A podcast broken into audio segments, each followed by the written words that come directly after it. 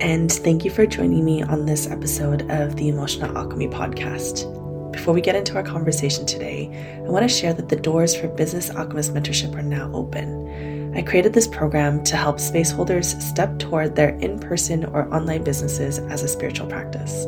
I know you have medicine you want to share with the world, and honestly, this is why I feel so passionate about this work as a business mentor. It makes my heart feel expansive and warm when I think about how different this world would be if you, as a pattern breaker and as a change maker, felt empowered about sharing your work with your community. It's my way of shifting the tide of extractivist capitalistic ways of existing. I will be your guide so you can explore the emotional blocks that keep you spinning in circles and I share practical nuts and bolts principles that will keep your business humming along. We try to keep a solid balance of yin and yang around here. This program is centered on safety, intimate connection with community, and moving at the pace of trust, nature, and purpose. The curriculum and coaching I share is framed on the backdrop of my experience as a trauma informed practitioner. If you're feeling curious, go check out my website, businessalchemistmentorship.com. We will begin this next cohort in mid June, and it will be the only time I'm running it in 2024. I recently did an entire overhaul of the curriculum and felt that it needed a whole year to move through instead of the nine month program it used to be. And I'm keeping it at this nine month price one last time before I raise prices in 2025. Again, the website is businessalchemistmentorship.com, and I would love to have you join our community.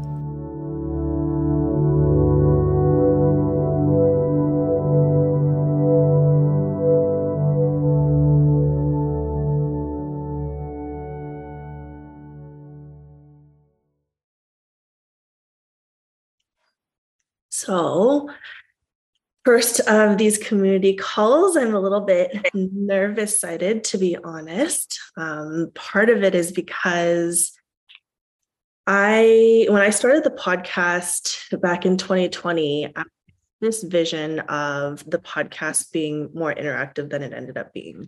So if you listen back to some of my early podcast episodes, they're actually uh, recorded as workshops and then like we released them as podcast episodes after they were like free workshops. And so we were not even very good at editing back then. And so if you listen back to some of those, you'll hear like random people chime in from the audience. And it's because we didn't like disclose that there was an audience there on the podcast. So if that's a little bit shocking um, to go back and listen to some of those. But um, I had always envisioned the podcast being a bit more of like like people get to come in and share and learn um, and then that gets recorded for a bigger audience. And so that's kind of what these community calls are all about is we will see what comes up today. I have no idea what kind of questions are going to be asked. And from there um, just full disclosure um, you might be on the podcast if, if your question ends up getting picked and um, and so the first thing that I want us to do in terms of housekeeping is there's a way to change your name on here. Um, and if you do not want me to say your name in the podcast, um, just go ahead and change your name out so that it um, so that it doesn't show up. If you want to be a little bit more anonymous, that's totally fine. I'll just give folks a minute to enter. Oh, we've got 14 people in here. I had 31 people RSVP, so we'll see how many end up showing up. It's always exciting to see who shows up. Okay, my dears. Thank you. Thank you for all being here. And again, it's pretty informal in this space. And so, what we're going to do is um, I'm going to just ask you to write in the chat a question that you've been mulling over, something that you'd like a little guidance on. Anything when it comes to spiritual entrepreneurship is game. And from there, I will choose which one we dive into. Um, and so I'll just give everybody a few moments to type away. And if you don't have a question, that's okay. And if you're just here to witness and be a part of the community, that's perfect I'll just give folks a moment to, to land with their question. Oh, we've got the questions starting to come in. beautiful questions Tiffany and Olivia have shared. I'm just going to take a moment to read the ones because now they're coming in in a nice long flow. So let's, let's see which ones we're going to do. My goodness. I'm going to have to take screenshots of these. And if I don't answer them in today's call, I'll try my best to follow up on Instagram because these are such beautiful inquiries. Okay, so honestly, the one that I'm feeling drawn to talk about because I've been actually playing with this a bit in my own audience is this one about boundaries at the very end here, Katie. I'm going to ask you to just turn your mic on because it's just going to be a conversation between you and I. Um, Sounds good. Yeah. So, how do we shine and hold boundaries without being perceived as doormats because of how our work is consumed? I want a little bit of context around this. Um, did something happen recently? Is this something you've been sort of pondering and sort of putting out into the world and just feeling a little bit shy about sharing your work? Like, give me a little bit of, of background around this question. Sure. Um, I've owned my business for five years. I own a large scale brick and mortar wellness business um, that's very intentionally inclusive. And that can take a variety of forms mm-hmm. and lenses that we do this work through. And I would say the struggle really ramped up, um, you know, three ish years ago. And because of what my team and I do, which is, you know, serving, loving, holding space, um, and working with people through a variety of lenses sometimes they just perceive the work as like something very transactional that they bought mm-hmm. and paid for mm-hmm. and they are entitled to be able to address you reach you have access to you at any time in any way um, everybody has different identities when it comes to paying for services, mm-hmm. um, how they budget for those services. And uh, I'm excited to, you know, dip my toe in this community this year because one of the things that I've just been sitting with and my commitments to myself and my team going, you know, as we're we're entering January now is I I love people so much that I just don't want to be a doormat and I'm willing to take so much what I now sort of see as like abuse just in the name of being of service and working in the industry that we do. And so I'm really like in a headspace of talking about tactics and talking about like what are my do's and my don'ts and and what are we willing to do and what are we not willing to do and what are our always make exceptions for and never make exceptions for. Mm-hmm. Yeah. Beautiful. Thank you so much. Thank um, you. Yeah. And I think my first question would be around how does it feel in your body when a boundary has been violated? Urgent, tense. Mm-hmm. Um, and I am uh, responding is in my DNA. I mm-hmm. cannot, I've not, I've managed to tame it, to work with it, to understand it, but it's ever present for me. And so I always am a person like, you can count on me to get back to you because that's just how I'm programmed. Yeah. And so some of that like really gets, it, it really like muddies things sometimes for me and and with clients and even just teachers it's like uh, you know i do things so urgently in response to their urgency. Sometimes like i just skip over the bound like i i dismiss that a boundary's even been broached because i just want to move on because yeah. I'm a responder. Yeah. Yeah. I'm a um, triager. Um, i am a concierge but i don't always want to be treated as such. Okay so I don't know if you've been watching the the group, but I've been keeping an eye on on the group here, and I'm seeing so many nodding heads. Um, because Thank you, I friends. Think, I think that there are a lot of people who can understand that that piece. And I'm going to draw you back to the question, and this is not because you answered the question in an incorrect way, because sure. we got some beautiful context for this but people tend to do this is um, when I say, what does it feel like in your body? We go into these are my feelings, these are my emotions, this is my story. and I get curious about the body because your body also has a story, Right. and I'm sure it is rooted in that that um, emotional story of being a responder and of being a triager and of being like the first person on the scene to like fix the problem, Right. right? And so I want to be able to have a conversation with both sides of you, this Mhm. emotional part Yeah. which is very very present and then the body part because the body probably has some things as well that she is trying to tell you so Mhm. if i ask you the question again how does it feel in your body when you are being and now i get to use your words here right is Sure. when you are being called into action when you are being Mhm. asked to respond when um what i'm hearing is a little bit of like an anxious attachment style where like you have to do the thing and like take away the space and make sure that Yeah. everyone else is taken care of. So how is your body telling that story? I think it's old old life new life for me in a lot of ways. The career that i came from and the career that i have now um, i can't see heads nodding but i know a lot of us we didn't arrive to this work out of a desire to make more money and take over the world. And like we're really in this work because of our hearts and and what we want to see and the change that we want to be and the allies that we want to be working with. And so in my body you know my my story is i i have a very expansive marketing background. I saw a ton of marketing questions in the thread.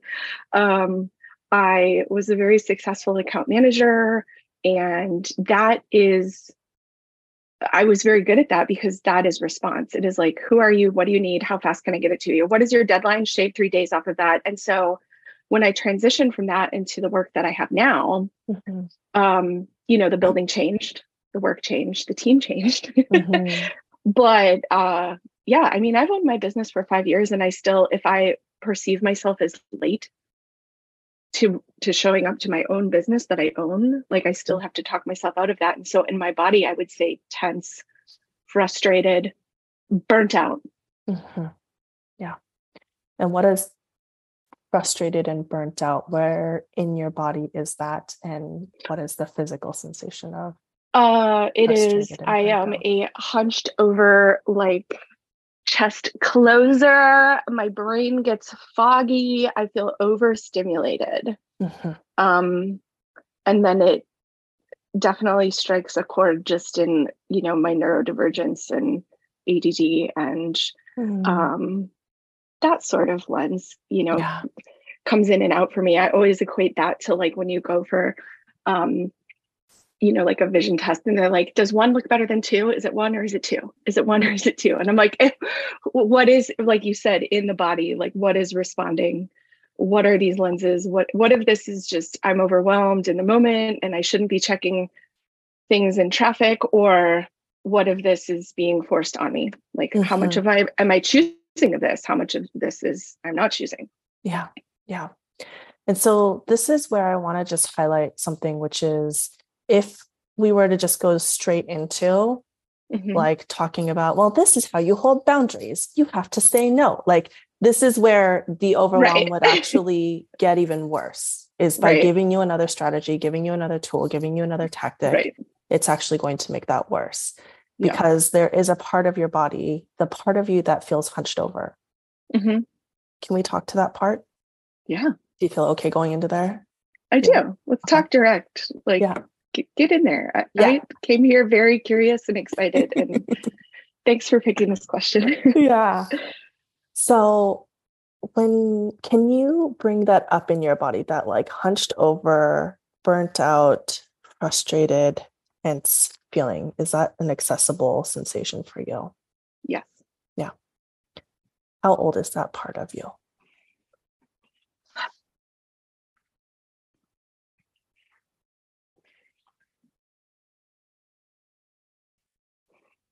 Probably like 20 years old, 25 years old. So what was happening at 20 to 25 where you needed to protect Uh, yourself by going hunched over? Oh, I had fierce, uh, developed a fierce coping mechanism of hustling and independence. Mhm. And when you sit with that fierce coping mechanism, hmm why did you need that to survive that part of your life, that time in your life, in your 20s? because the it was survive and grow into like this at the time you know without knowing it like what is success versus not being able to afford anything and having to move back home Mm. And that story of I have to move back home or I have to hustle to make it. it's either like move home as a failure or hustle survive thrive Mm. Yeah. So we know immediately here that your sympathetic nervous system was activated right because anytime somebody goes into this or that, they give me two choices, you know, like your Mhm. body doesn't really understand the difference between a Right. Mm-hmm. bear is running after you and you might need to fight it or run away. Mhm. And it it just contextualizes that in the same story that you just shared, which is right I either need to hustle and thrive or I need to go Mhm. home as a failure. right And so there's a story here that's lodged around failure and like success. And these, I put these in like gigantic Absolutely. air quotes, Right. giant, giant, giant, giant air quotes, Mhm. right? terms we've heard that we are now working to undo yes Yeah. So I get curious about why fight was your coping strategy. if we knew the answer, um, I am really prone to like ongoing low level rage. Like I'm a fighter. I'm a rebel. I'm a misfit. I'm an anarchist with a plan. Mhm. Um, I wanted to be Dennis Rodman when I grew up without the addiction or uh, interpersonal issues. Mhm. Um, and a lot of that I still relate to. Um, you know, it became part of my narrative. It became part of my story. Punk rock was somewhere I felt really safe. Mm. Yeah. And so this fight part of you, hmm what does that feel like when you say I have low level rage? What does that feel like in your body?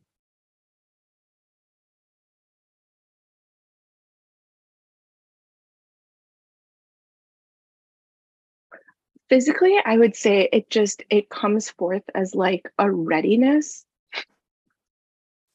Um, very high levels of situational awareness. Mhm. Who's in the room? Who's coming? Who's going? Um, very keyed in onto people's body language, what they're saying. Um, good active listener. Have to hold myself back from always responding urgently.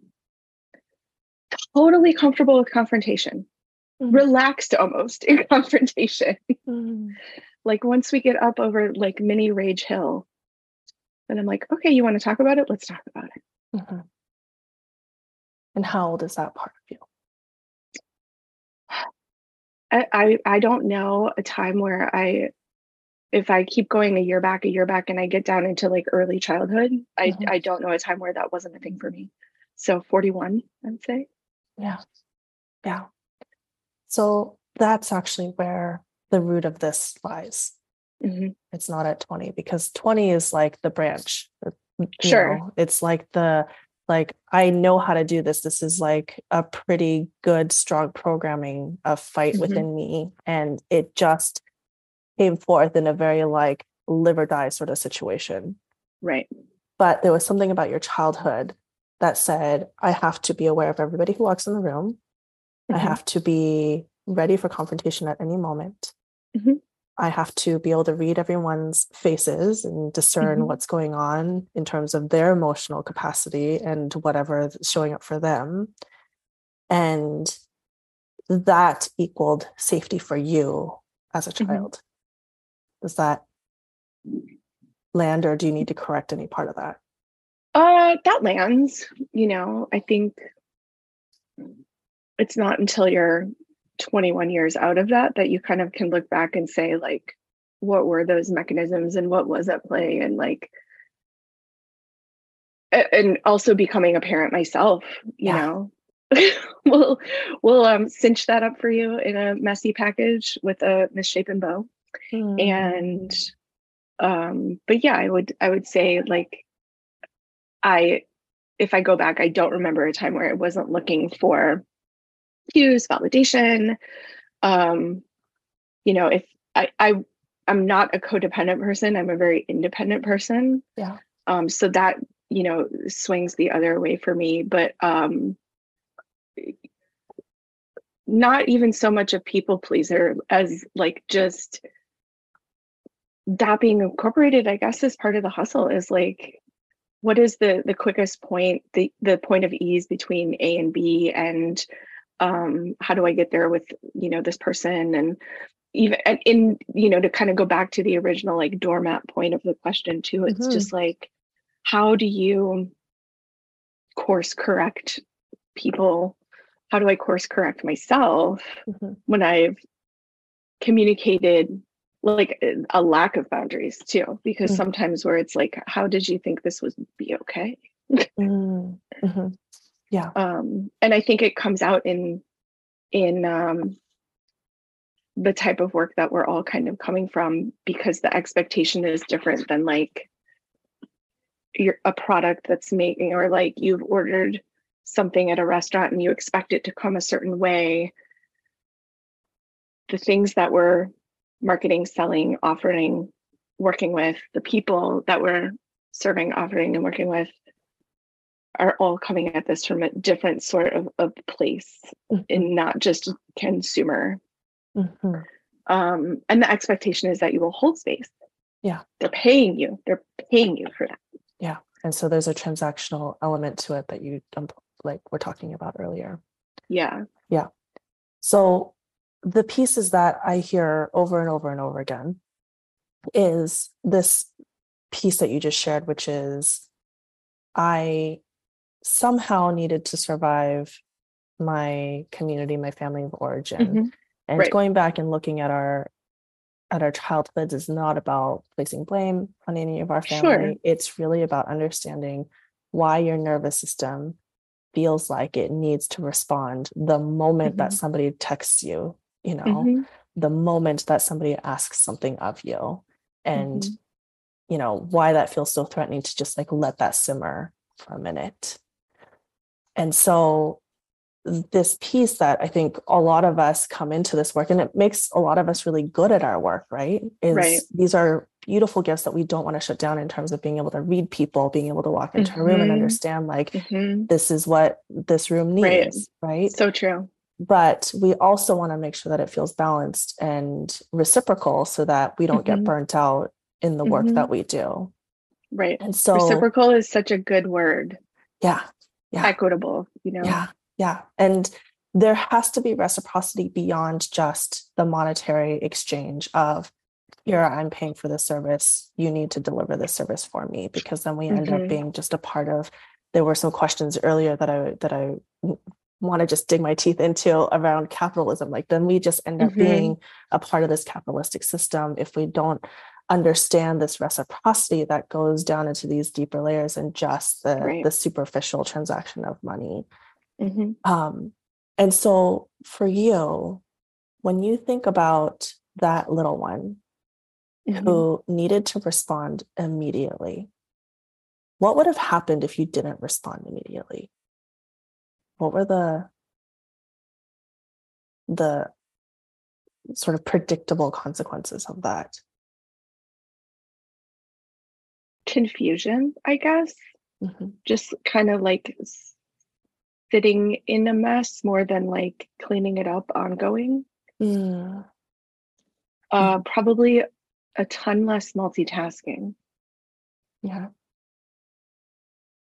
And why did it feel so threatening for you? I'm I'm going to just put an age in here. Sure. um, Like at three to just let things sit. At four to just let things sit. i had a, a reactive parent i had um like not a lot of ritual not a lot of like the structure that was there would have been like societal structure, but not like spiritual structure. Mm. Can you expand a Um, little bit more on what you mean by spiritual structure? I don't think I quite understand that piece. Sure. Um, like I was raised by people that I don't think had been raised to understand like you have to have time to get to know yourself and that getting to know yourself is like a roller coaster of tunnels of dark and light and in and out and it's an ongoing thing um that life doesn't have to like look and feel and be a certain way all the time and that not everything has to be like controlled or like marry up to a set of expectations. Mhm. there wasn't a lot of like i don't know just see how it feels or i don't know just experiment. Like it was like if you're going to do ballet you're going to do it.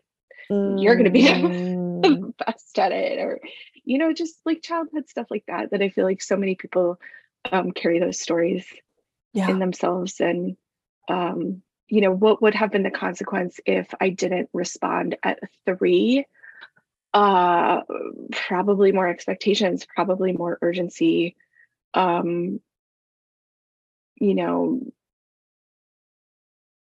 all in that being said everybody was doing the best that they could and i totally uh honor that and Absolutely. you know i'm still parented by these folks today Yeah. in a different way Yeah.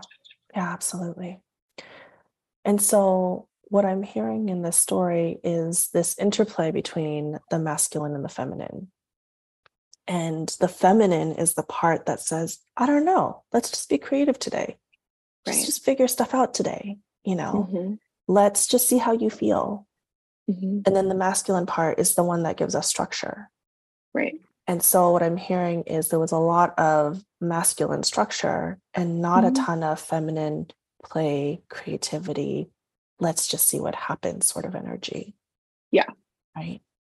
And so now when we sort of fast forward you into your present day, Mhm, this is the structure that you put for people, for your Mhm. clients, right? You're like, mhm, like what I perceived to be safe when I was three or four or seven or 12 or Mhm. 20 was structure. Right. Right. And so, therefore, to create safe spaces for people, I need to create structure where actually what we need to do is look at the interplay between Mhm. the masculine and the feminine mhm, because what you can end up doing if we give people too much structure as our clients is you Mhm. take away their ability to problem solve. right And so if you're always coming in and saving the day Mhm. and answering the question Mhm. and, and doing the thing Mhm. for them, then they Mhm. have no ability to Right. become independent themselves. right Right. Which is kind of what you were craving when you were little. Mhm, Is you wanted that independence to be like, I don't know, what do I want to do today? totally you know what do i want to feel into today and Mhm. even if the feeling is scary like like it'd be great if someone could just hold me in the scary feeling. Mhm, you know? And so that's the piece that is asking to be looked at is this younger version of you and i imagine that you can you can go back in your life and be like okay so like at three at four or five like these looked these this this concept looked different at those different you know stages of your life. Mhm, and so when somebody text messages you and says, Mhm. Hey, I need your help right now, mhm, it's not the 40 year old you who's sitting in the driver's seat of that bus. I think Mhm. that's what you said you were age wise. yeah 41 Um, yeah It's the five year old who is now sitting in the in the driver's seat and is like, okay, like I need to create the I need to figure Right. out how to make the structure happen so that this person feels safe because that's what I perceive to be safe. And Mhm. that's what was shown to me to be safe. And yeah so- i i have this like um also like part of this belief is just informed that so many other companies in the world like have conditioned people into the expecting instant responses that they treat me like i'm amazon and that um there's a 24 hour chat available to them. Mm, and so um that gets challenged, you know, for me every day too. And this is like, it's been like I'll get things where it's like it's been 20 minutes since I reached out and I haven't heard back, and it's like whoa, whoa, whoa, whoa, whoa, whoa, whoa, whoa. So even though you know I'm actively like working on that and looking at that, and you know, sort of thinking about when you were saying the the inner child or like a three or five year old version of me like i'm actually picturing three to five year old me sitting in my my desk chair right now you know at this space as like a mini like um if you've ever seen the movie boss baby that's what i keep imagining is like that sort of scenario uh, but like a lot of these really capitalist places companies culture structure is still at play for people um to the point where they don't even know that they're being influenced by it yeah. and then they arrive to my front desk and we're having to like just do this a lot yeah. yeah so do you have any boundaries in place in terms of like written statements around when you do check messages where you don't check messages so this is where the strategy comes do. in right yeah i have a lot of that um and trying to communicate that um, is a consistent kind of struggle. It's something that I think just gets lost on the journey for some folks. Is they they really what they're what they're seeking when they come here is the the experience of being here, but the outcome. And so they they sometimes have a tendency to skip over um, the rules for engagement. Mm. And uh, we have a brave space and core values policy. Mm-hmm. Um, you know, we have a lot of probably the most robust onboarding I've seen for a space like mine. And really the most like the most accessibility to me. Like I'm wildly maybe too available. Yeah. I'm too visible sometimes. Yeah yeah it was important to me for the space that i have and the work that we do to be to have an office here and to work here and like be amongst the community mm-hmm. um but i have to hide my car sometimes i have to park in the back because people will see my car and be like oh she's in let me just stop and bombard her with my needs mm. so like that's kind of where i'm at with it too is i would never think if i saw somebody if, if I saw someone's car at their office, I would never think of stopping in there and interrupting their workday and just like coming in. Yeah. But I guess the nature of the work that I do just makes people think that I'm just sitting around waiting, you know. Yeah. I don't know. But yeah, I mean there that's a tactic if you want to go deep into like things I've had to do just to have space or like fight off urgency. Like I park in the back because if they see that car, yeah. So that's a tactic out of the flight response, though. Right. Yeah. If we were to put on a tactic and a boundary mm-hmm. that is not coming from a fight response, right? What can that look like for you? So I have like posted office hours mm-hmm. where it's like I'm available between this time and this time. You can expect your messages um, concerns and questions to be responded this time this time you know thank you so much um, i'm also a mother. I'm also someone that sleeps yeah. um, you know and i'm trying to figure out in the journey of like where i could also be more upfront about that versus like punitive. Like i hate to come back at people and be like i'm not available like that's not punitive that, though. Right. You know but just like i don't often want to use my marketing space for people to get like in trouble or feel like they're being communicated to about boundaries. Mm. And so, how often do you let people in outside of your office hours times? It's been waning um, over time. It used to, I used to just when I first started this business, I was like, who are you? What do you need? How can we help? Let me serve, serve, serve. Mm-hmm. And then that doesn't work. So then you scale back. And, and so I think for five years, there's been this steady scale backness mm-hmm. um, to the point now where, like, when I, when someone does come in or someone is messaging or they're messaging ex- excessively, you know, I will throw up a got your message and I will respond to it in XYZ time. Mm-hmm. Perfect. Um, so yeah, but it, it's very seasonal too. Like I yeah. notice. Does it upset um, you that you have to put up that like, hey, I will respond to you in X, Y, and Z time? Sometimes it does, and other times I see it as a choice. Like I set out on a very specific mission to do very specific work. Mm-hmm. And sometimes that begets a, a portion of the population that um, isn't always able to see boundaries mm-hmm. and is uh, just learning them. Like mm-hmm. they're they're learning them in a place where they feel safe. Mm-hmm. Um, so over the course of time, and and I had a really difficult December where the expectations of me and what I would be doing in December on behalf of my business were different than my own expectations for myself. so we had this gap. I call it the gap analysis, where it's mm-hmm. like, you know, how I've been upfront and communicating what I'm capable or available to do, and then what people are just demanding, and then what is in the gap. And then am I going to bridge the gap? Am I going to shorten the gap? Yeah. Am I going to like just stay on my side and not extend? Um, mm-hmm.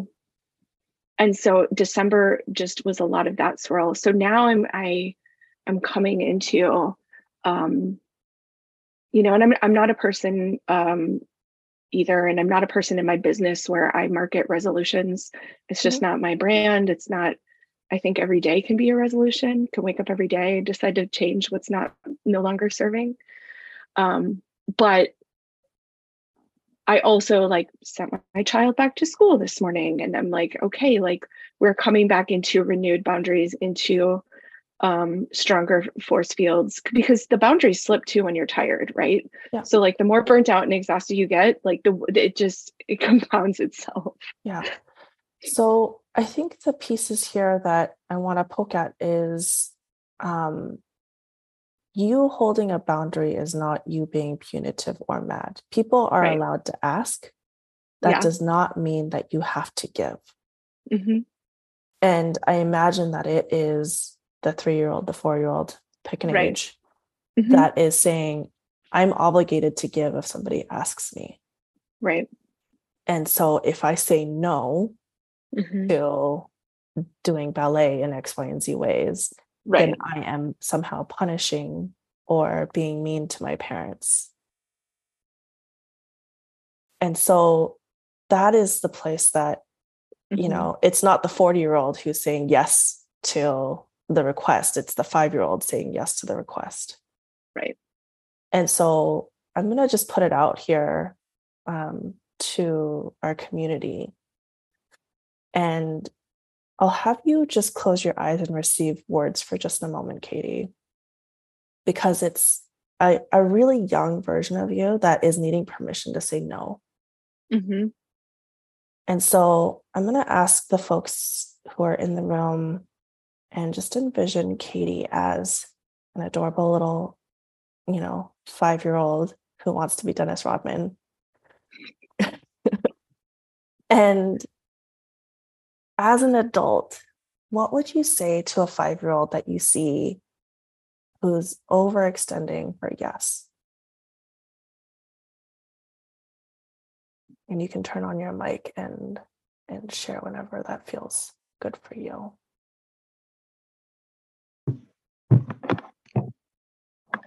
I would like to say. Hello, Katie. Um, I think um, I relate a lot to what you're saying. And an important thing to know is that you are held and you are loved no matter what you do. You know, you you have space to make mistakes and you have space to be yourself. Doesn't matter the outcome. And knowing that there is love available to you and that it doesn't matter what happens there is still a place where you can be safe and loved um, will allow you like to receive a rug a hug sorry when you make a mistake or even just to be okay to say like no i, I don't want to do this this. This is an important time for me or even just not saying anything and taking your space. It's okay. We we're here for you even though i, I don't know you but you, you are held. There is so much love available and knowing that makes all the difference. So please don't you ever forget you are very loved you I wanted to say, um, Katie, that it's safe for you to say no and you get to choose.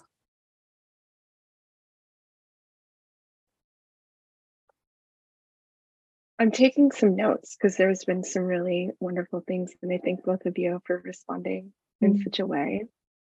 Um, safe to say no. I wrote that down. Um, that should probably get tattooed on me. Uh, and the space to make mistakes. Yeah, the space to make mistakes. Like I hold myself to such a high standard.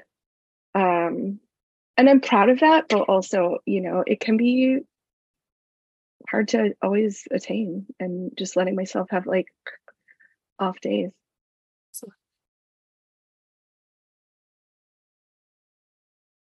Check in and see if anybody else have any wise words for five-year-old Katie. Katie, um, you are my punk rock unicorn twin. I resonated with everything you said, but you are you're brave because like I wasn't able to share that. So you articulated it so beautifully. Everything you said, like I wanted to say, but didn't have the words to say it. So thank you for oh. sharing. I'm thank rooting you, for you. And I'm so proud of five year old Katie. So proud. I mean, she was a firecracker then and she's a firecracker now for sure. Love it. So, Katie, I want to just check in with that hunched over feeling that you were talking about earlier. Um, that sensation in your body and just check in and see how your body's doing there. I mean, I feel way more relaxed. I feel like what an exceptional first call to be on. Mm-hmm. Um, and Dennis, if you're out there, uh, I almost feel more Dennis like being relaxed.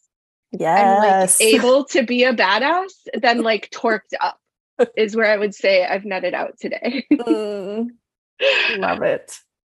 I don't know that anybody has ever used Dennis Rodman as their like parasympathetic archetype, but I kind of love it for you. look, it's, it's to me, it's like also like people have a lot to say about him. He's done a lot of things that maybe aren't the best choices, but like it speaks to the duality in all of us, right? Mm. Like his shadow work is on full display for yeah. everyone. Yeah. yeah. And for those of you who are listening to this episode, um, Katie's got beautiful, like curly, like bright blue, bright pink, purple hair. So she's she's rocking, she's rocking the look. Mm.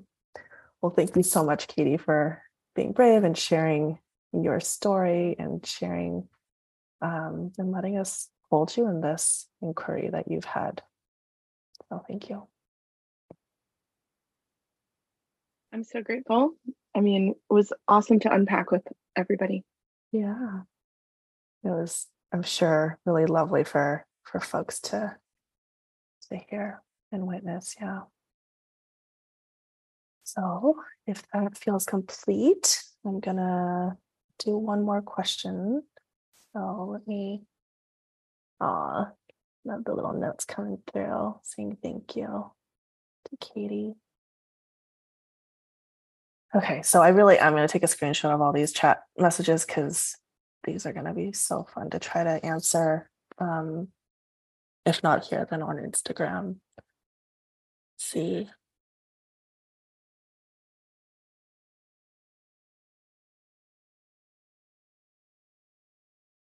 Just reading through the questions. Let me know if there's anything else you you thought of in terms of a question you want to throw in here for consideration.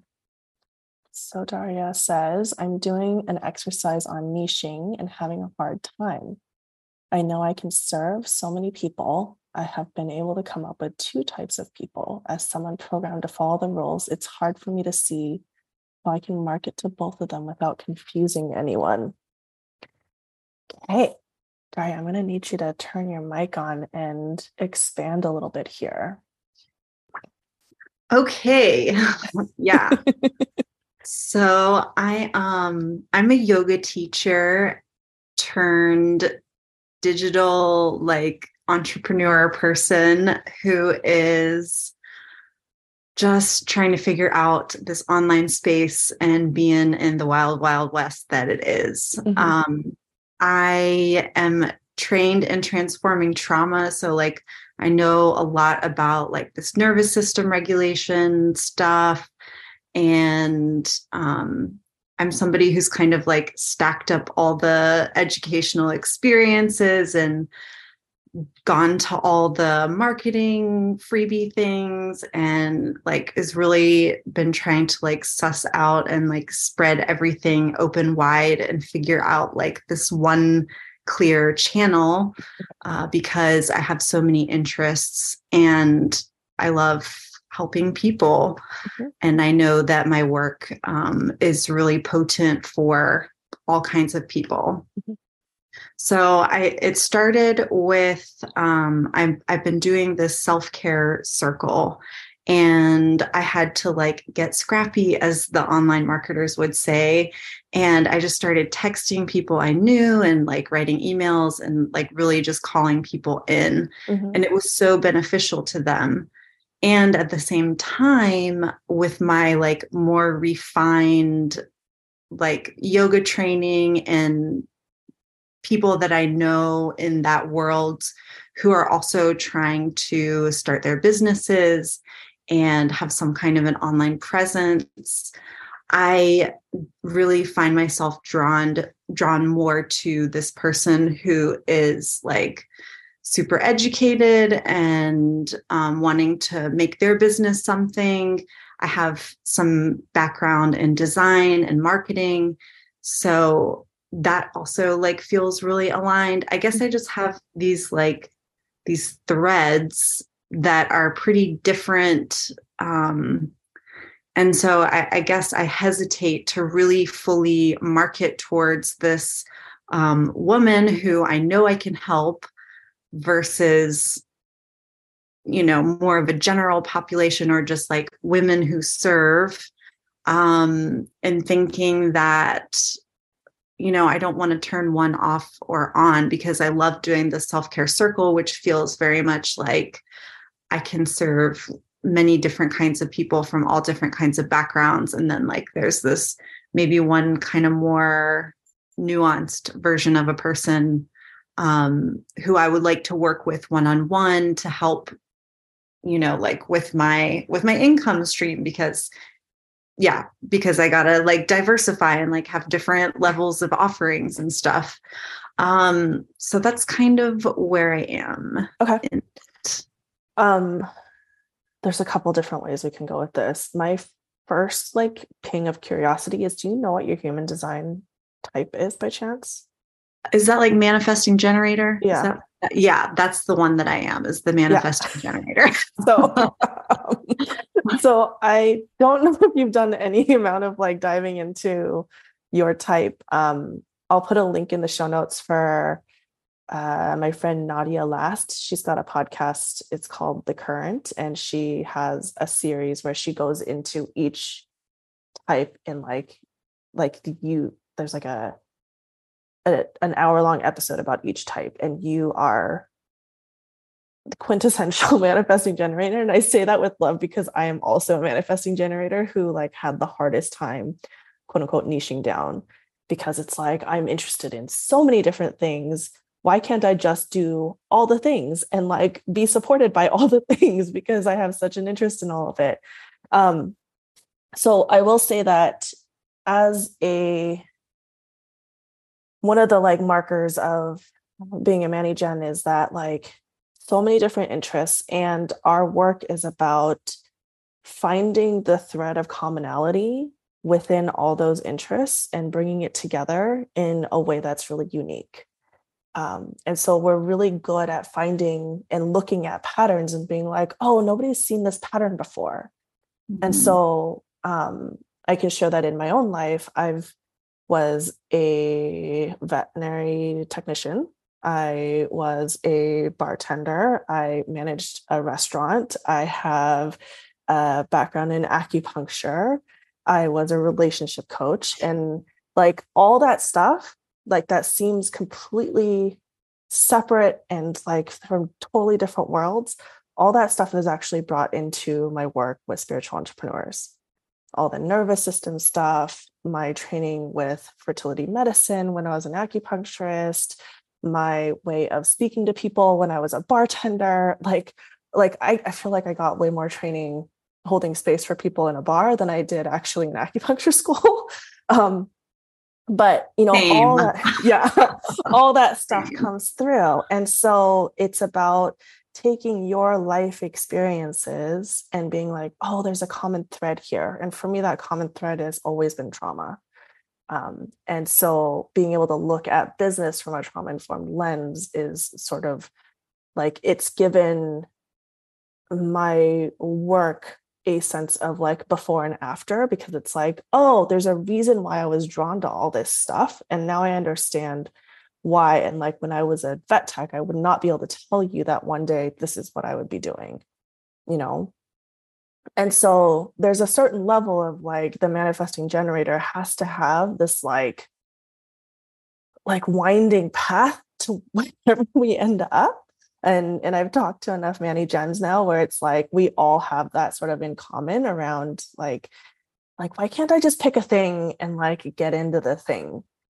Um another way to think of it in sort of like elemental language is I have friends um, that we call like more of a metal type in Taoist medicine, where it's like they pick that one thing and they get super nerdy about that one thing. And like that's like all they want to do, right? Like, like I have a friend who's, oh my gosh, he's in nanotech and he comes up with like filters for like very very small viruses as how i understand his work and he's just like a complete nerd about that one thing he can't think about doing anything other than that one thing right whereas mm-hmm. um, for some of us we are more like trees you know we have these branches and we create this ecosystem and you know now there's like squirrels that live in the tree and we produce fruit and we provide nourishment in that way. And it's just this like we see the interconnectedness of everything. And that's sort of how i think about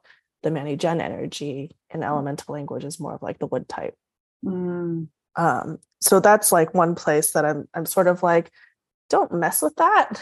Like this is kind of like just who you are. And so like let's not like make that a thing that's wrong by like telling you you need to niche down and niche down and niche down and become this like thing that you don't fit into mm-hmm. right because i think that your niche is going to reveal itself as you become more creative about and curious about like hey like what's the interconnectedness of all these pieces that i've been studying? You know? Does that make sense? Yeah it it does make sense. Like in in these exercises you know i have like lists and journal entries and like yeah i'm constantly like looking at the ones that i did a year ago yeah. and you know seeing like okay what was there what's still here what is what does this look like yeah but that definitely resonates about this feeling of like wishing that i could just pick a fucking category and yeah. do it yeah. Um, and it's also giving me like a sense of relief of, okay, I'm not supposed to be that way. I'm like giving myself permission to like, you know, be all the things and be more creative um, in my offerings and um, yeah, like not trying not trying to do that even though all the digital marketers are like you need to niche. Mm-hmm, mm-hmm. yeah. Yeah. Um, I do want to poke a little bit into the niching piece because I want to make sure that the like I want to serve all the people is coming from a Yeah. parasympathetic space and not from a sympathetic space, Mhm. right? Because when you think about serving these two audiences, right? How does that feel in your body? When you think about being practitioner, both a general practice and also sort of like the entrepreneur practice. Yeah. I I feel like that feels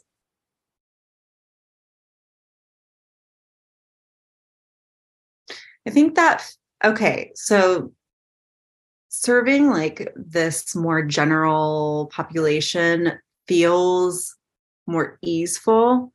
And this other group of people feels like that could bring up in me um you know people like to talk about imposter syndrome. Since i haven't like fully figured it out in giant air quotes um but you know like in the same like in the same breath i know that i can offer a different perspective and can see things that you know my clients can't necessarily see Mhm. and can help them like get to that place so it feels more like a challenge but like a challenge that i want Mhm.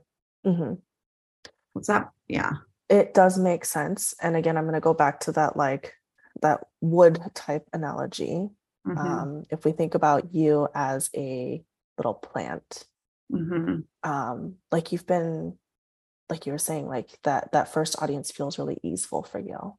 mhm, Um, and so the image that came to me was like you as a little potted plant who's like comfortable in this potted plant, like little pot, right? yeah And I almost wonder if there's a sense of you starting to feel like your roots are touching the edges of that pot and being like, I haven't quite outgrown it yet.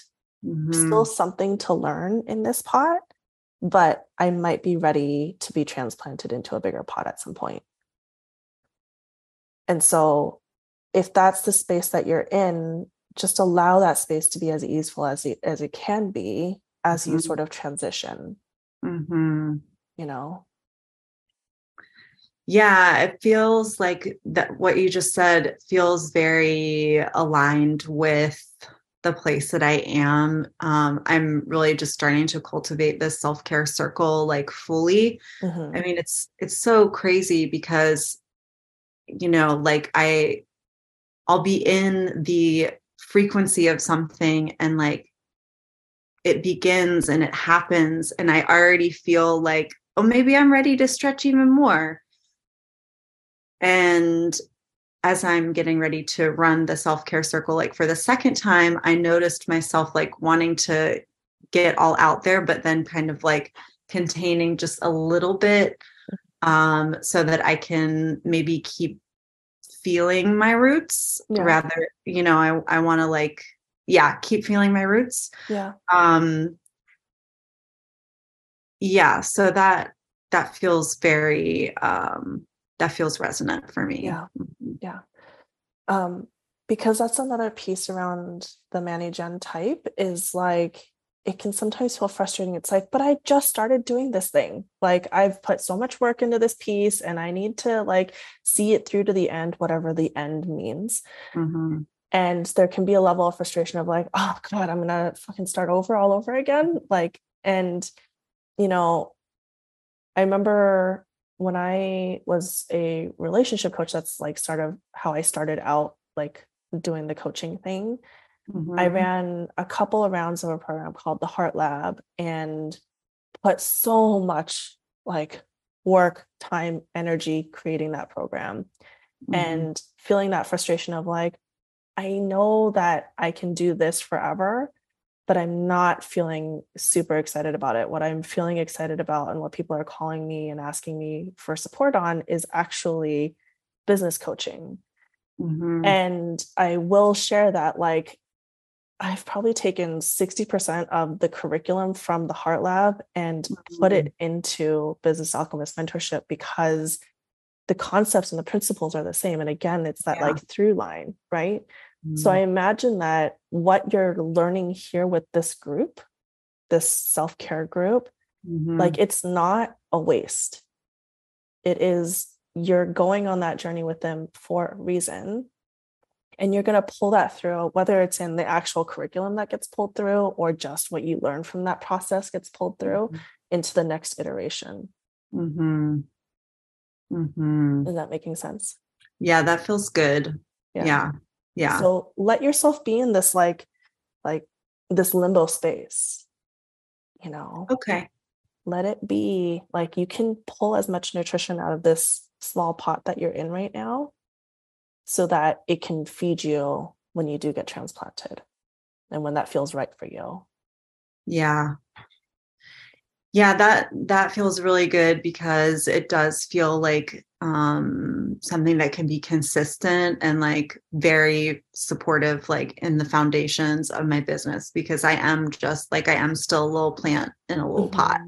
Yeah. Um in terms of like this, you know, what I'm doing and how big my business is. Yeah. Um, yeah, that feels good. Yeah. And for better or worse, like Manny Gens are not really good at just staying in ease. Like I can just say that from not good own. at what? Just staying in the like easy place. like like there's something about our energy systems that wants to push up against challenges. Mm-hmm. And so the fact that you explained that first audience as being like, this is full of ease, like that's going to get old and mm-hmm. you'll know when it's time to transplant. Yeah.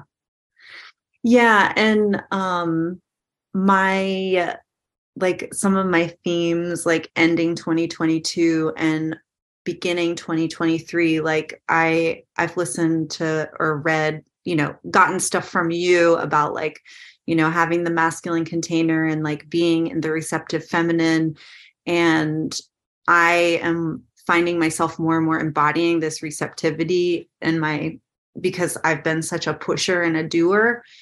And so this is also feeling like really aligned with like my intentions for 2023 to just like allow, receive, and nourish and like be in that limbo state and like it's okay to not know. Yeah. Um and just like keep exploring. Yeah. So yeah that's what yeah. i like doing anything anyway like researching figuring out like scratching different surfaces. Um so yeah absolutely. thank you so much. Yeah absolutely. Yeah thanks for asking the question. Does that feel complete? Yeah i feel complete unless there was anything else you wanted to share like um yeah. Perfect. Thank you. Thank you. Thank you. Mm-hmm. So we've got a couple more minutes if people want to stick around. Are we okay on time for for y'all? Are we good? Yeah. Okay. Um, just to sort of piggyback on on what you were sharing, Daria, let's check in with Laima because um, you were saying that you had um, you said I loved your video about unrooted masculine and feminine in business and would love to hear more in depth. So let's let's jam. Hi. Hi. Are you okay if I use your name in the recording? Yeah, sure. Yeah. Okay, cool. So, did you have any more like specific questions, like context behind that question? Because I could talk about the masculine feminine like all fucking day long. um, it was a huge like I listened to that video so many times and I sent all my friends who were in the are kind of in that and there was a huge uh, resonance uh, mm. just the way you explain that and I was like do I fit the unrooted masculine number? Yes. Do I fit the other one? Yes. Oh my god.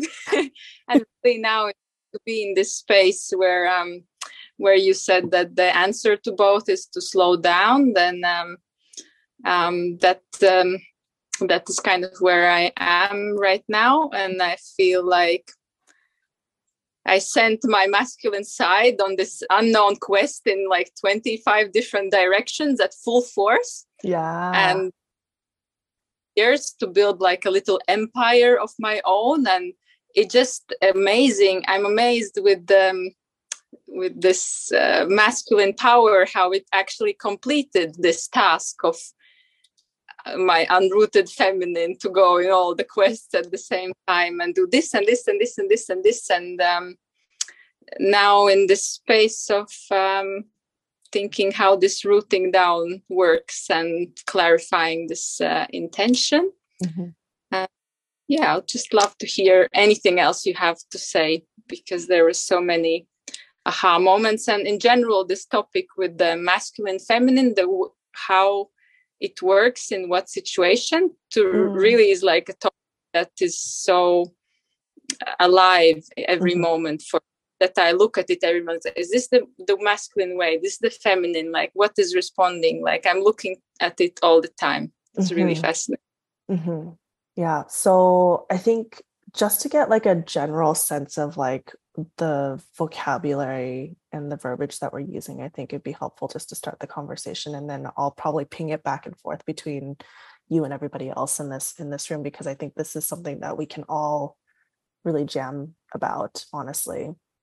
So um yeah so I, I posted something on instagram about the unrooted masculine and feminine in business and to me if we sort of like like super generalized things i use the terms masculine and feminine interchangeably with yang and yin so masculine is yang energy feminine is yin energy um, yin and yang makes more sense to me just with my Dallas background but that's not the terms that a lot of my audience uses and so i sort of I play with those two terms.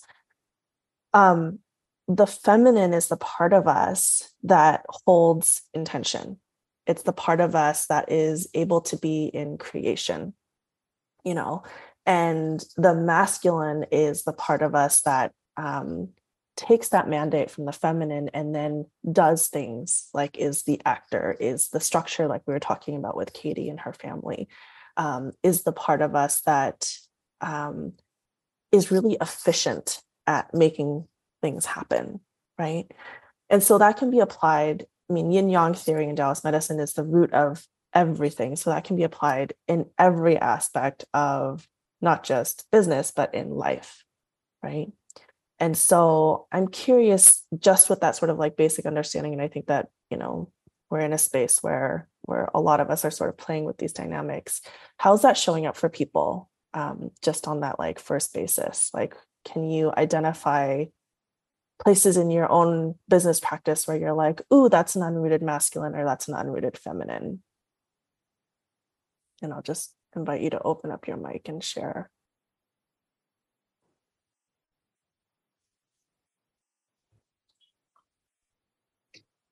I've reflected, like I have learned i'm learning from you know a couple you and somebody else like about masculine and feminine dynamics and i've studied a little um, traditional chinese medicine mm-hmm.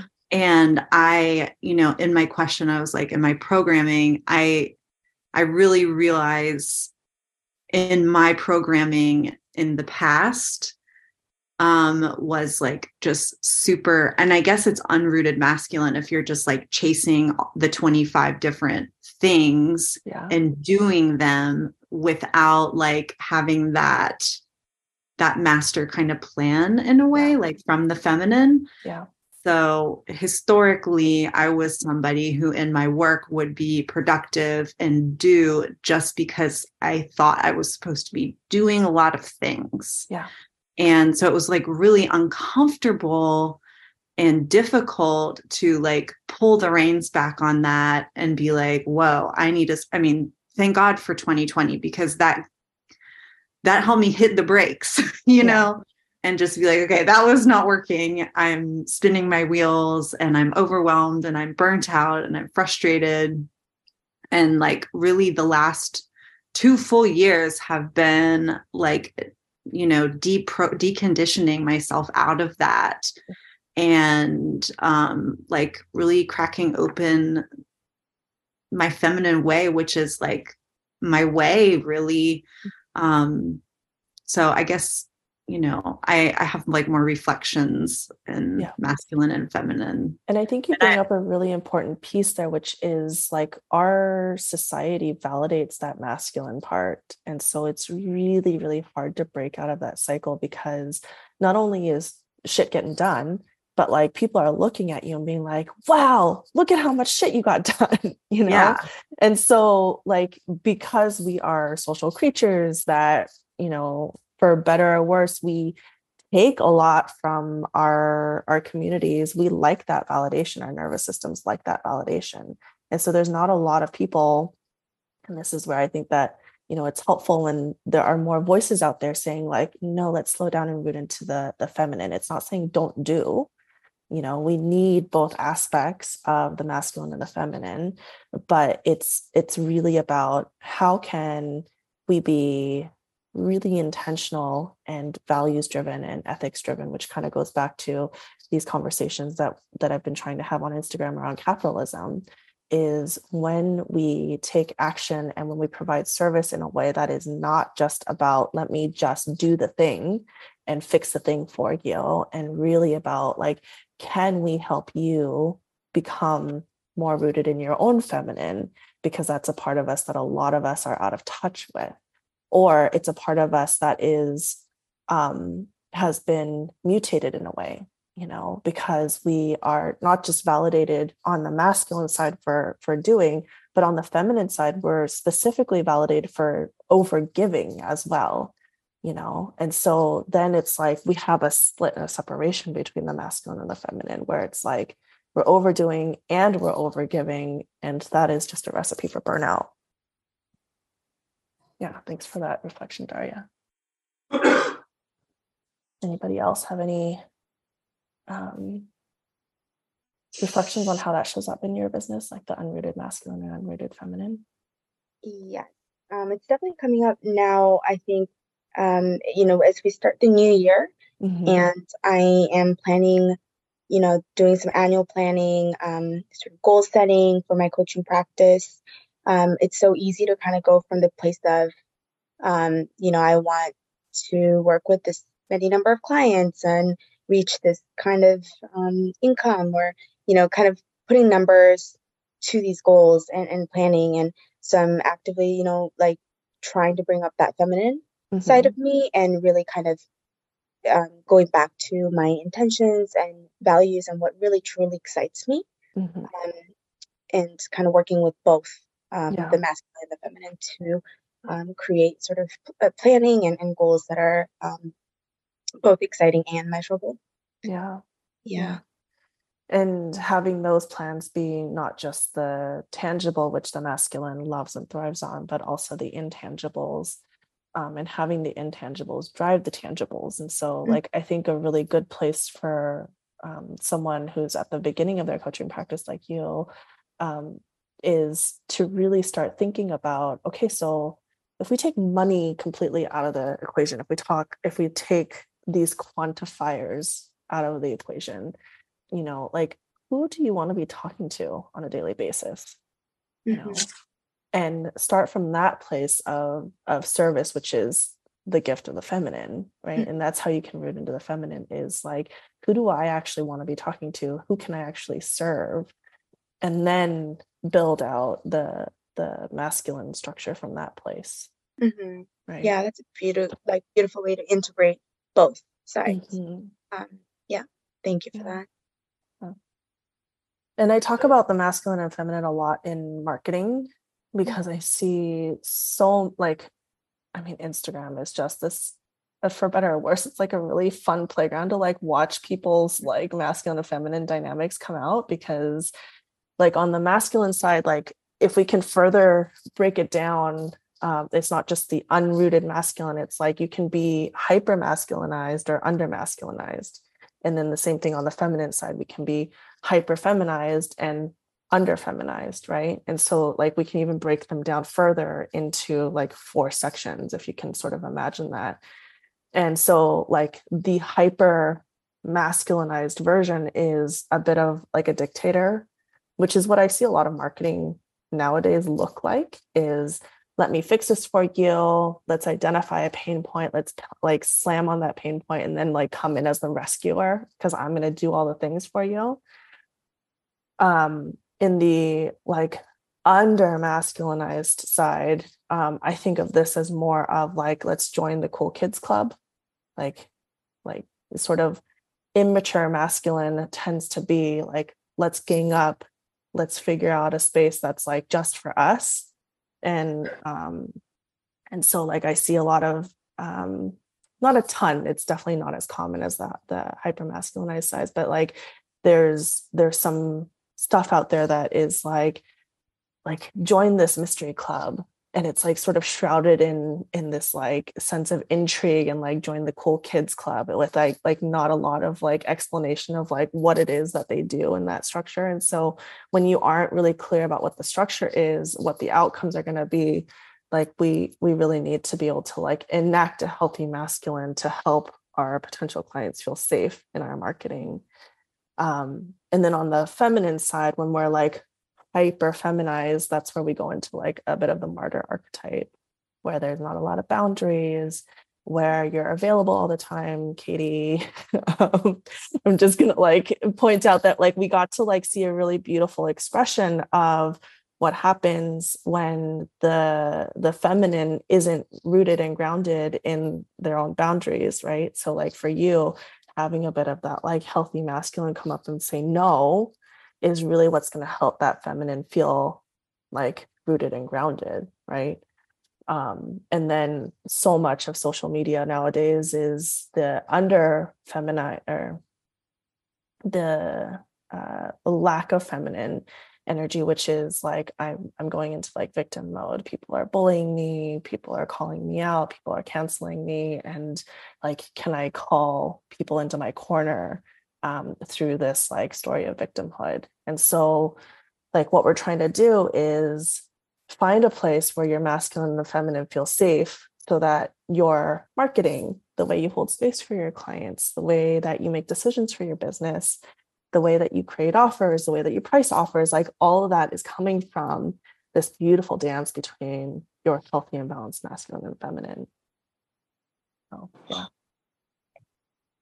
I don't know. Can I, any also yeah. share like a um, quick observation on that, uh, yeah. which is that I think that it is it's so hard to do that that that balance of masculine and feminine. It's it's a lot of work that goes into that, and I think I see myself, um, you know, not even thinking about it as like marketing yet, but as I post things on, you know, my Instagram, I struggle between, you know, wanting to go the kind of the quick way of just like briefly highlighting, you know, just the things that I've accomplished or the things that are just like on top of mind as like, okay, like done, check. That comes to me as, you know, very masculine. Mm-hmm. Although what I truly want to express is more of the feminine, which is of the journey and and the and the growth and the learning and the more of the nuanced um, feelings experienced from that process, which is what matters more. And mm-hmm. to integrate both into a short um, you know, snippet of, of writing and, it, and and also images, of course, um, it's a lot of work, and you have to kind of put your thought and energy and time into that to create. So, yeah, yeah absolutely. And I think that there's a level at which, like, it feels like there's so much writing on that one post. Mm-hmm. Um, and I and I talk about this a lot with with my clients is like think of it as like you're creating a body of work. Mm. So there is going to be some posts where it's like you're talking about the end result or you're talking about a testimonial from a client that's more of a masculine post, right? Mm-hmm. And then there might be another post where you're like, "Hey, like let's talk about the journey." And so mm-hmm. like like zoom out on that lens a bit and um and think about your Instagram feed or, you know, whatever platform you're using as more of a body of work. Um, because people are really just getting to know you on on those platforms. And so you know you don't want to like if you were to go out on a first date with somebody and just like bombard them with like your entire life story like that'd be really a lot for them to digest. And so um, if you think of it as like okay so we're building a relationship and what would be an appropriate thing to share at this level of the relationship? And and um, i find that becomes a lot easier to post and it puts less pressure on each individual post when you can sort of zoom it out in that way yeah yeah it really does feel like more of a of a dance as you mentioned mm-hmm. as opposed to like a structure that you have to kind of like abide by and and yeah. fulfill so yeah, yeah that's really helpful Oh, Laima, I want to circle back to you. Um, wondering if that sparked any other questions around the masculine and feminine. Um, I feel like we danced around quite a bit. Um,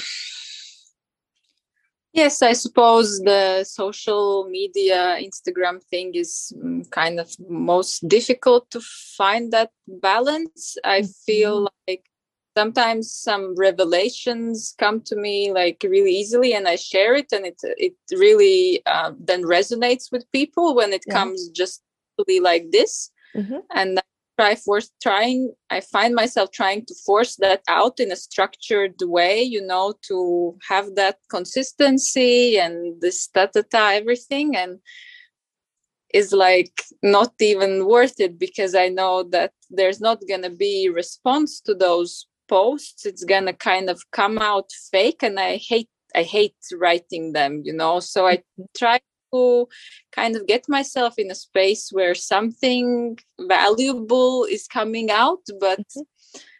i can't quite you know do it out of my will it just if something will come then write it so now you know with the instagram algorithms and having to post this pressure to da da da is very difficult i find mm, mm-hmm. You have any words of advice for that well i'm hearing your feminine pretty strongly in that statement of mm. her saying like i want to find flow i want to find creativity i don't want to be fake i want to be really intentional um, i want to be creative and then your masculine comes in and is like no but the algorithm and no but the structure and no but this is what you know other people say you need to post and no this is what you know business coach a business coach b says. So like when you root into like how those posts flow when you're in your feminine when you're like sort of sparked like can you sort of recreate what that process is like for you? Then it's just life you know a revelation for myself that i know is so important for me so i just share it out of just this free feeling. It just flows and is easy. Yeah. and i don't have to i just sit down i write it and i don't think about it and it goes. Yeah. And it's very i find the same at, at work. I have a ceramic studio so i found that when people come usually it's women that uh, want to learn from me and i take them like my apprentices and students.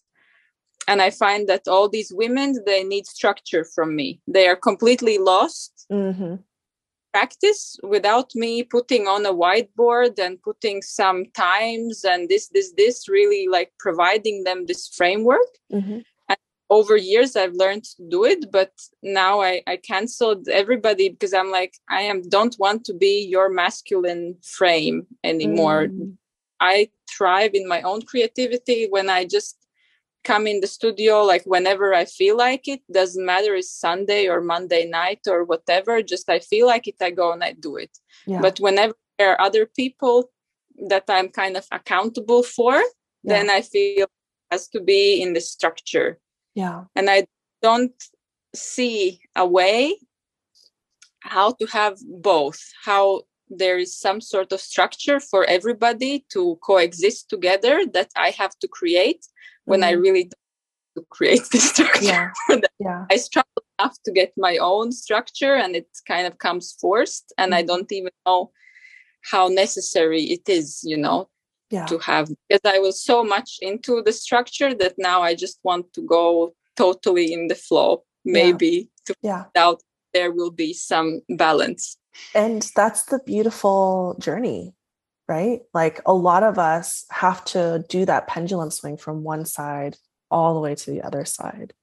And mm. to not make that part of the journey wrong either, you know, eventually you'll find some sort of balance in the middle as you start feeling more safe so like part of the like swing into the masculine structure was from a sympathetic space of feeling activated and then it doesn't sound like i'm not i'm not picking up on any like sympathetic act- sympathetic activation on the like lack of structure. But if you go into the space where it's like lack of structure to the point of like freezing right? Mm. like that's that's also like we've gone a little bit hyper feminine of like no action right? And so you're going to find your flow somewhere in the middle and the piece that i think is important to hold on to here is like how does that feel in my body does it feel safe in my body you know and for the first time you are asking what does it feel like in my body when i take the structure when i take the schedule when i take the like the times on the whiteboard and just erase the entire whiteboard out and I just go into the studio when I want to go into the studio. And there might become some sort of of flow and play there, you know. I think somebody mentioned earlier that it was really nice like 2020 made you sort of like hit the complete brakes on and what I noticed in myself not having any structure of like needing to go to work and needing to see clients is like I started feeling like, oh, in my body, like I get the most creative flow in the morning. Like right when I wake up, I want to sit down with my pen and paper and just write. And then like right when like two o'clock rolls around, that's where the structure like has to go away. Like I cannot do any work between like two and four. And then i get like a weird little burst of energy at like nine at night. And instead of fighting that weird stru- like weird structure that my body has sort of like said it wants to do then i just flow with it now right? And so this is the first time where you've taken like the complete schedule out of your life and so mm. start playing with like how does my body want to do this you know do I want to wake up early and go in the studio? Or does that feel better at night? Or does it feel better after a weekend? You know, mm. and sort of hold space for these questions without any sort of like judgment of I should be doing it this way. Mm. Does that make sense? Yeah. Yeah. It's kind it's kind of what I, am doing a little bit, but there is a thought in me that wants to mm, make this schedule i even today i was scheduling like what does the perfect day flow like you know what are the best times for each thing exactly how you say like most yeah. energy morning and yeah. then what is the, the most productive thing to do in that time yeah. and but I make the schedule. I try to stick through it, but then life kind of does yeah. stuff with that doesn't put me um, it doesn't upset me, but I feel a little bit like I'm failing my own structures. Mm. Yeah, yeah. I mean, and I will say but, that like it took me about four months to figure out like that it was okay for me to work at like nine at night. Because there's mm. so many people who are like, no, like you should put your computer away like when the sun goes down. And my brain would be like, no, but that's like when I want to write. Like that's that's usually when my Instagram posts come out, you know. Mm and so when you just give yourself the permission to just to be with it and like give yourself a bit of time i think like i said i think it took me about four months for me to figure out like oh two o'clock not a good time for creative flow but nine o'clock fantastic um and sort of sit in the curiosity of it um mm-hmm. and that sense of failure is again it's that like societal pressure of like you should do things this way mm. So, okay, Matthias. Is that feeling complete for you, Laima? I want to just make sure that that feels. Yeah, thank you. Thank you. Yeah, perfect. Yeah. So I so appreciate you all showing up and spending time with me this morning for me, but I don't know where you all are at all over the world, I imagine. Um, and yeah, these are going to be regularly held first Wednesday of the month. And like I said, I'll I'll take a I'll look at the chat questions and and that might end up actually being like my content for the next month or so. So thanks for those questions. Um, and hopefully this was helpful for you. Hopefully it was really nice to root down in the community and just share space together. And um, and we'll see you next month. Thank you. Thank you.